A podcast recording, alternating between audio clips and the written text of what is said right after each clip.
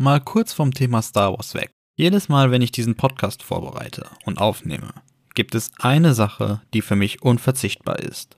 Und das ist ein Booster von Just Legends. Ich trinke die Gaming Booster von Just Legends jeden Tag. Und sie helfen mir dabei, fokussiert zu bleiben, wenn ich diesen Podcast vorbereite und aufnehme.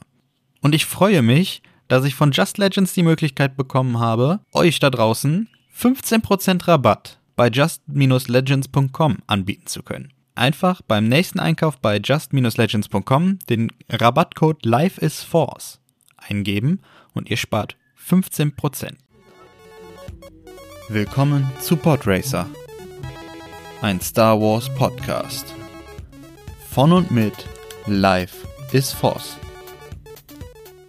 Hey und herzlich willkommen zurück zu einer neuen Folge vom Podracer Podcast. Mein Name ist Pascal und an dieser Stelle noch einmal die kurze Bemerkung, ihr könnt diesem Podcast auf allen Plattformen folgen. Instagram, Spotify, Apple Music, Amazon Music, Deezer, Google, egal wo, da wo es den Podcast gibt, könnt ihr mir jederzeit gerne folgen. So, und genug von der Werbung. Diese Woche haben wir zwei Star Wars Projekte bekommen.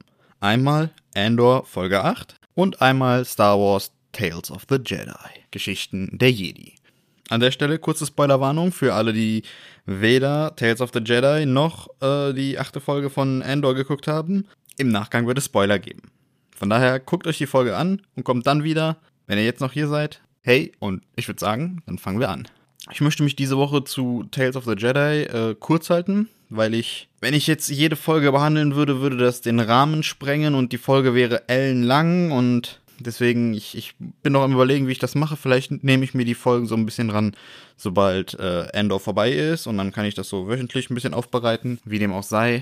Es gibt einen Haufen Easter Eggs in allen Folgen und super viele Parallelen zwischen Ahsoka und Count Dooku, aber auch gleichzeitig äh, den beiden Figuren und Anakin und dafür möchte ich mir einfach deutlich mehr Zeit nehmen, ähm, wenn Andor vielleicht vorbei ist. So, dementsprechend möchte ich aber nochmal ganz kurz meine Impressionen zu Tales of the Jedi äh, durchgeben. Ich fand die Serie an sich oder die, die Staffel, ich weiß noch nicht, was das sein wird, äh, da warte ich noch darauf, dass Disney vielleicht irgendwas sagt. Ähm, deswegen sage ich jetzt vorerst einfach mal Serie.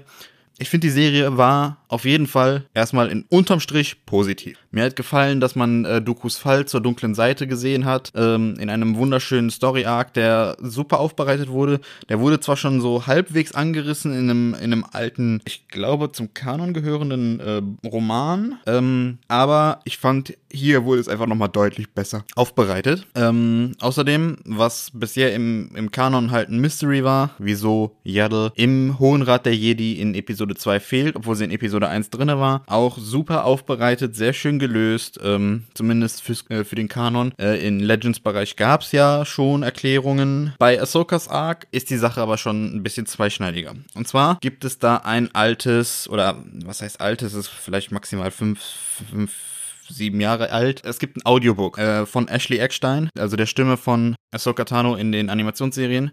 Da wurde Ahsoka zwischen Clone Wars und äh, äh, Rebels schon ein bisschen behandelt. Und manche von den Story-Aspekten sind jetzt im Story-Arc von Ahsoka in Tales of the Jedi mit drin, aber anders oder leicht anders. Und ich sage es mal, ich sag's mal so. Ähm, für Nichtkenner des Audiobooks fand ich die Serie wirklich gut. Zu denen gehöre ich. Ich kann aber verstehen, dass die Kenner des Audiobooks sagen, fand ich jetzt eher nicht so toll, weil eigentlich ist das Kanon und warum retconnt man das jetzt? Und das gehörte ja definitiv zum Kanon, weil es ist nach der Übernahme erschienen und alles. Und ich kann es verstehen. Ich kann verstehen, dass man da dann vielleicht so denkt, so, jetzt habe ich mir damals das Audiobook gekauft und jetzt wird's geretconnt. Kann ich absolut verstehen. Für Leute, die das Audiobook haben oder äh, sich damit befasst haben, die finden das natürlich, kann ich nachvollziehen, doof. Aber unterm Strich muss ich sagen, es ist trotzdem positiv. Gerade für Neueinsteiger, die erfahren ein bisschen was über Ahsoka. Ahsoka ist ein wunderbarer Charakter und ich muss sagen, auch die Animationen, die waren, die waren smooth. Also das war ja, wenn man sich, gerade wenn man sich Count Dooku anguckt, im Vergleich ähm, The Clone Wars und äh, Tales of the Jedi, sieht in der Animation einfach heute deutlich, deutlich besser aus. Es ist, es hat einfach, es fühlt sich runder an. Und von daher würde ich sagen, unterm Strich trotzdem positiv. Auch wenn es da, gerade in Bezug auf Ahsoka, diese Redcon Sache gibt. Ich könnte mir auch sehr gut vorstellen, dass Disney in die Richtung weitergeht und vielleicht noch mehr Geschichten der Jedi oder vielleicht auch Geschichten der Sith. Ähm, das habe ich jetzt auch bei anderen äh, Content Creatern schon gehört, dass die da sich auch sowas in die Richtung wünschen würden. Ähm, könnte ich mir auf jeden Fall vorstellen, dass Disney sowas macht, weil Tales of the Jedi, wenn man sich so ein bisschen im Internet umguckt, kommt sehr gut an. Also sehr, sehr viele Leute sind sehr, sehr positiv gestimmt darüber. Von daher denke ich, dass Disney da auf jeden Fall die Option hat, mehr zu machen. Und ich würde es auch gerne sehen. Kommen wir zu Endor, Folge 8, Narkina 5. Dass er in den Knast kommt, wussten wir schon seit der letzten Folge. Dass das so ein krasser Knapp Knast wird. Damit haben wir, glaube ich, nicht gerechnet. Und ähm, dann würde ich sagen, fange ich jetzt am besten einfach mal mit den Easter Eggs an und komme gleich zu meinen Eindrücken aus der Folge. Ähm, aber so viel halt schon mal vorweg. Die Folge wurde geschrieben vom selben Autor, der auch äh, frühe Folgen von House of Cards geschrieben hat. Und ich muss sagen, das merkt man. Ich finde diesen, diesen, diesen Stil, diesen, diesen Aufbaustil der Geschichte von House of Cards, den hat man hier ein Stück weit wiedergefunden. Mit diesen ganzen Springen hin und her zwischen den verschiedenen äh, Standpunkten. Ich, ich finde einfach, man hat es ein bisschen gemerkt. Und ich finde es gut, weil gerade die ersten äh, Staffeln von House of Cards fand ich super. Kommen wir zu den richtigen Easter Eggs. Und zwar ähm, als Andor auf den Trampolin Transporter zum äh, Gefängnis geschickt wird. Da gibt's ja, äh, da waren ja an, an vier oder fünf äh, Transporter an, an der Zahl und äh, einer der Gefangenen wurde zu einem Transporter nach Belsavis geschickt. Und das ist aus dem Legends-Bereich ein Planet, ein äh, ja ein zugefrorener Planet, ein Eisplanet, sag ich mal, mit einer Gefängnisanlage auf äh, von dem von den äh, Rakata. Das war ja diese Alien-Rasse, die quasi so ein ganz schlimmes Imperium hatten, äh, tausende Jahre vor äh, Episode 1. Gleichzeitig Gleichzeitig kam der Planet aber auch in den Legends-Romanen nochmal vor, äh, weil sich da eine, eine ehemalige Jedi versteckt hat nach der Order 66. Und äh, der ihr Name stand tatsächlich dann auch in der Obi-Wan-Serie an der Wand in, äh, in diesem, ja, in diesem Jedi-Flüchtling ähm, Weiterleitungsding auf dem einen Planeten, wo dann Vader das erste Mal gegen Obi-Wan gekämpft hat und Obi-Wan dadurch das Feuer gezogen hat, wenn ihr euch an äh, die Obi-Wan-Serie erinnert.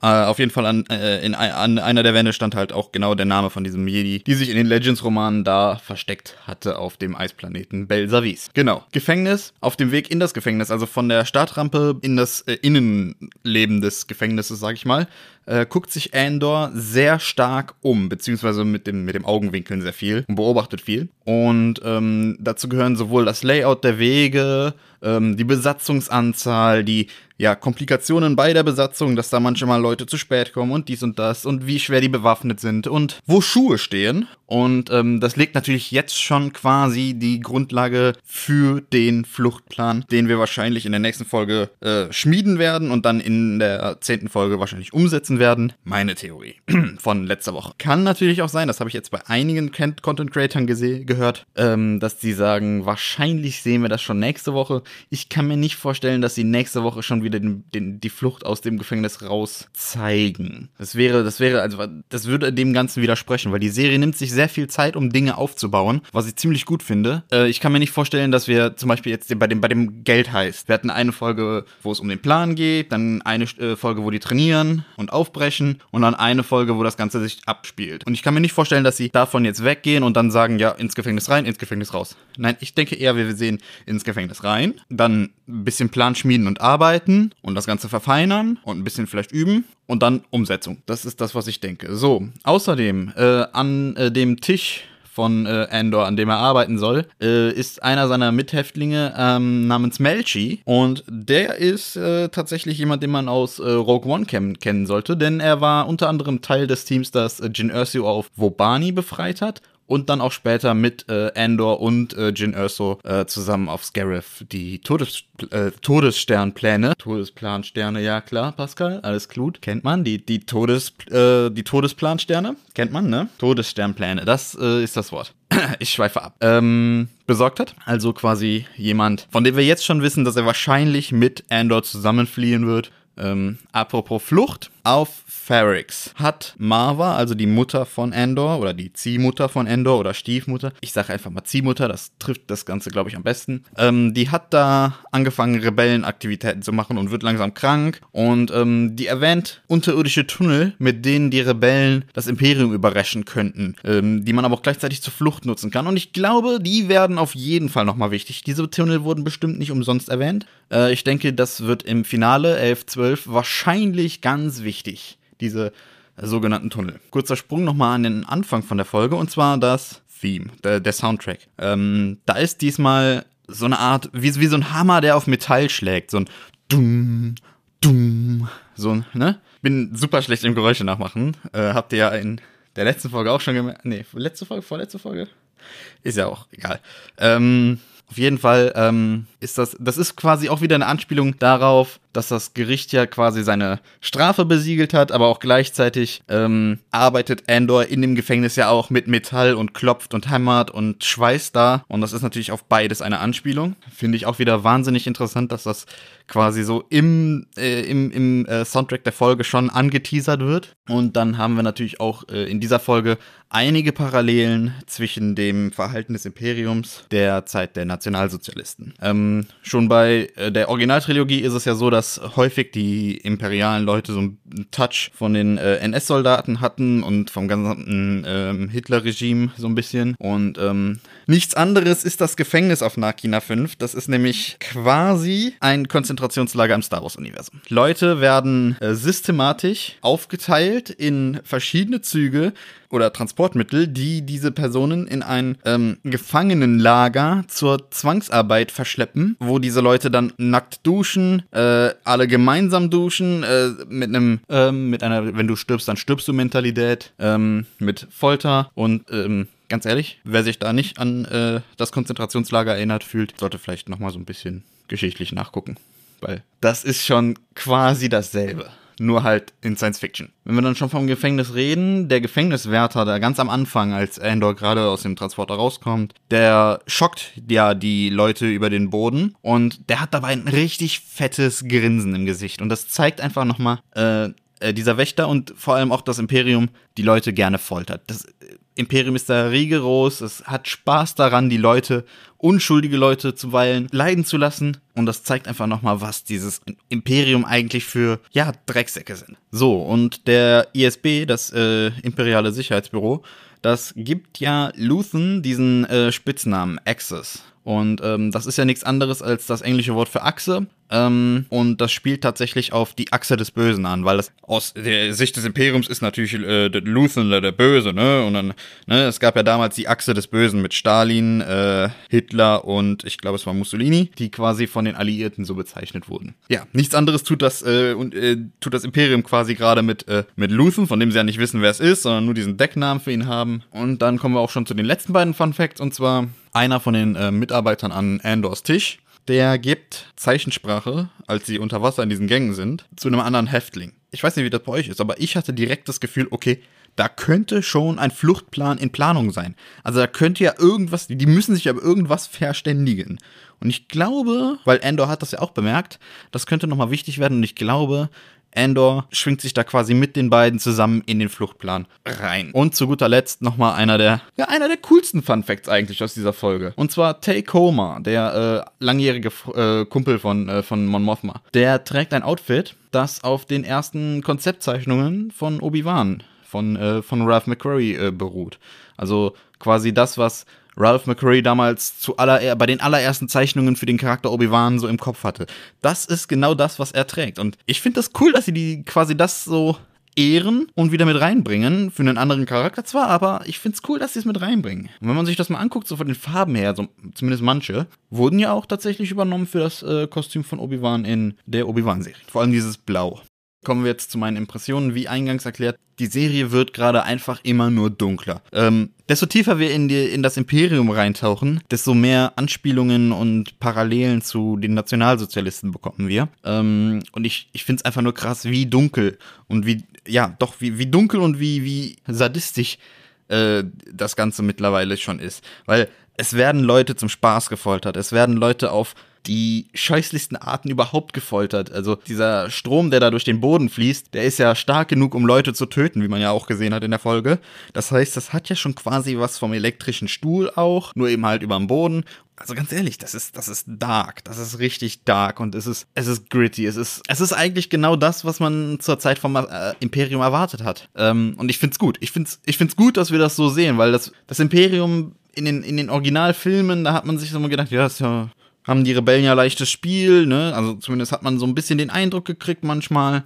Und ich finde es einfach gut, das jetzt mal so zu sehen, dass wie hart dieses Imperium manchmal vorgegangen ist. Dass das wirklich, dass das menschlich gesehen der letzte Dreck ist. Ich bin gespannt, wie dunkel die Serie noch wird. Ähm, ich kann mir vorstellen, dass da definitiv noch einiges auf uns zukommt, dass wir da definitiv noch nicht am Ende der Messlatte sind. Und ähm, von daher kommen wir jetzt auch zu den News. Und zwar, ähm, Anfang der Woche sind äh, News rausgekommen, dass äh, David Lindelof äh, an einem Star Wars Film schreibt und ähm, den Star Wars den, den Writers Room für diesen Star Wars Film, der kam wohl schon nach der kurz nach der Star Wars Celebration zusammen. Das heißt, kurz nach der Star Wars Celebration haben sie sich schon mal so ein bisschen zusammengesetzt, so ein bisschen die Storyline gebrainstormt und sowas und ähm, ja, mittlerweile ist er wohl zusammen mit einem anderen Schreiber das Drehbuch am Schreiben und äh, jetzt wurde bekannt gegeben, dass äh, jemand, äh, der zwei Folgen von Miss Marvel äh, Regie geführt hat, auch die Regie für den Film führen soll. Ähm, es hieß, dass äh, eventuell Sequel-Charaktere zurückkehren, denn das Ganze spielt äh, nach der Skywalker-Saga, also nach Episode 9. Soll aber keine Fortführung der Skywalker-Saga werden. Also das direkt,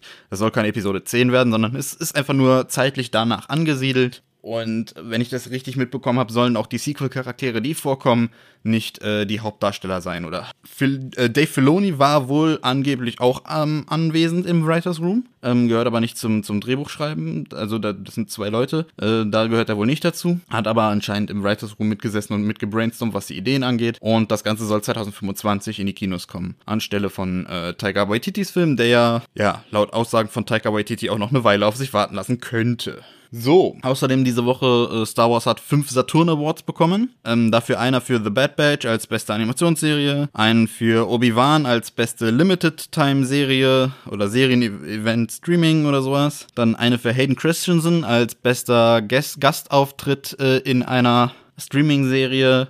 Ähm, und dann, dann war da noch was, äh, Boba Fett, Book of Boba Fett hat, glaube ich, äh, Ming Na Wen als beste Nebendarstellerin bekommen. Äh, und die anderen, die anderen Awards, die habe ich gar nicht mehr so im großen Kopf.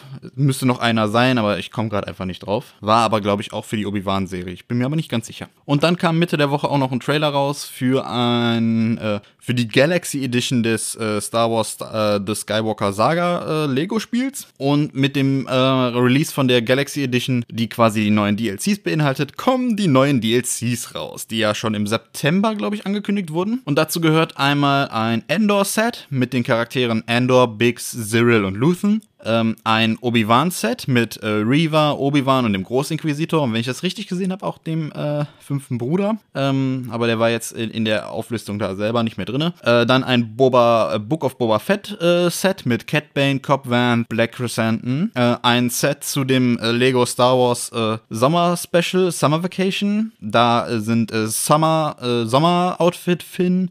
Sommeroutfit Palpatine, Sommeroutfit Vader, Sommeroutfit ähm, Obi-Wan und Sommeroutfit äh, R2 mit drin. Ein The Clone Wars Set mit äh, Captain Rex, äh, Savage Opress, Asajj Ventress und ein, ein äh, Rebels äh, Charakterset mit Sabine Wren, Thrawn und Kanan Jarrus oder Caleb Dune wie auch immer man ihn gerade nennen möchte. Ist, äh, beide Namen sind ja geläufig äh, für denselben Charakter. Das ist dann quasi die Version mit der Augenmaske, nachdem er quasi von äh, Durchmaul äh, erblindet ist.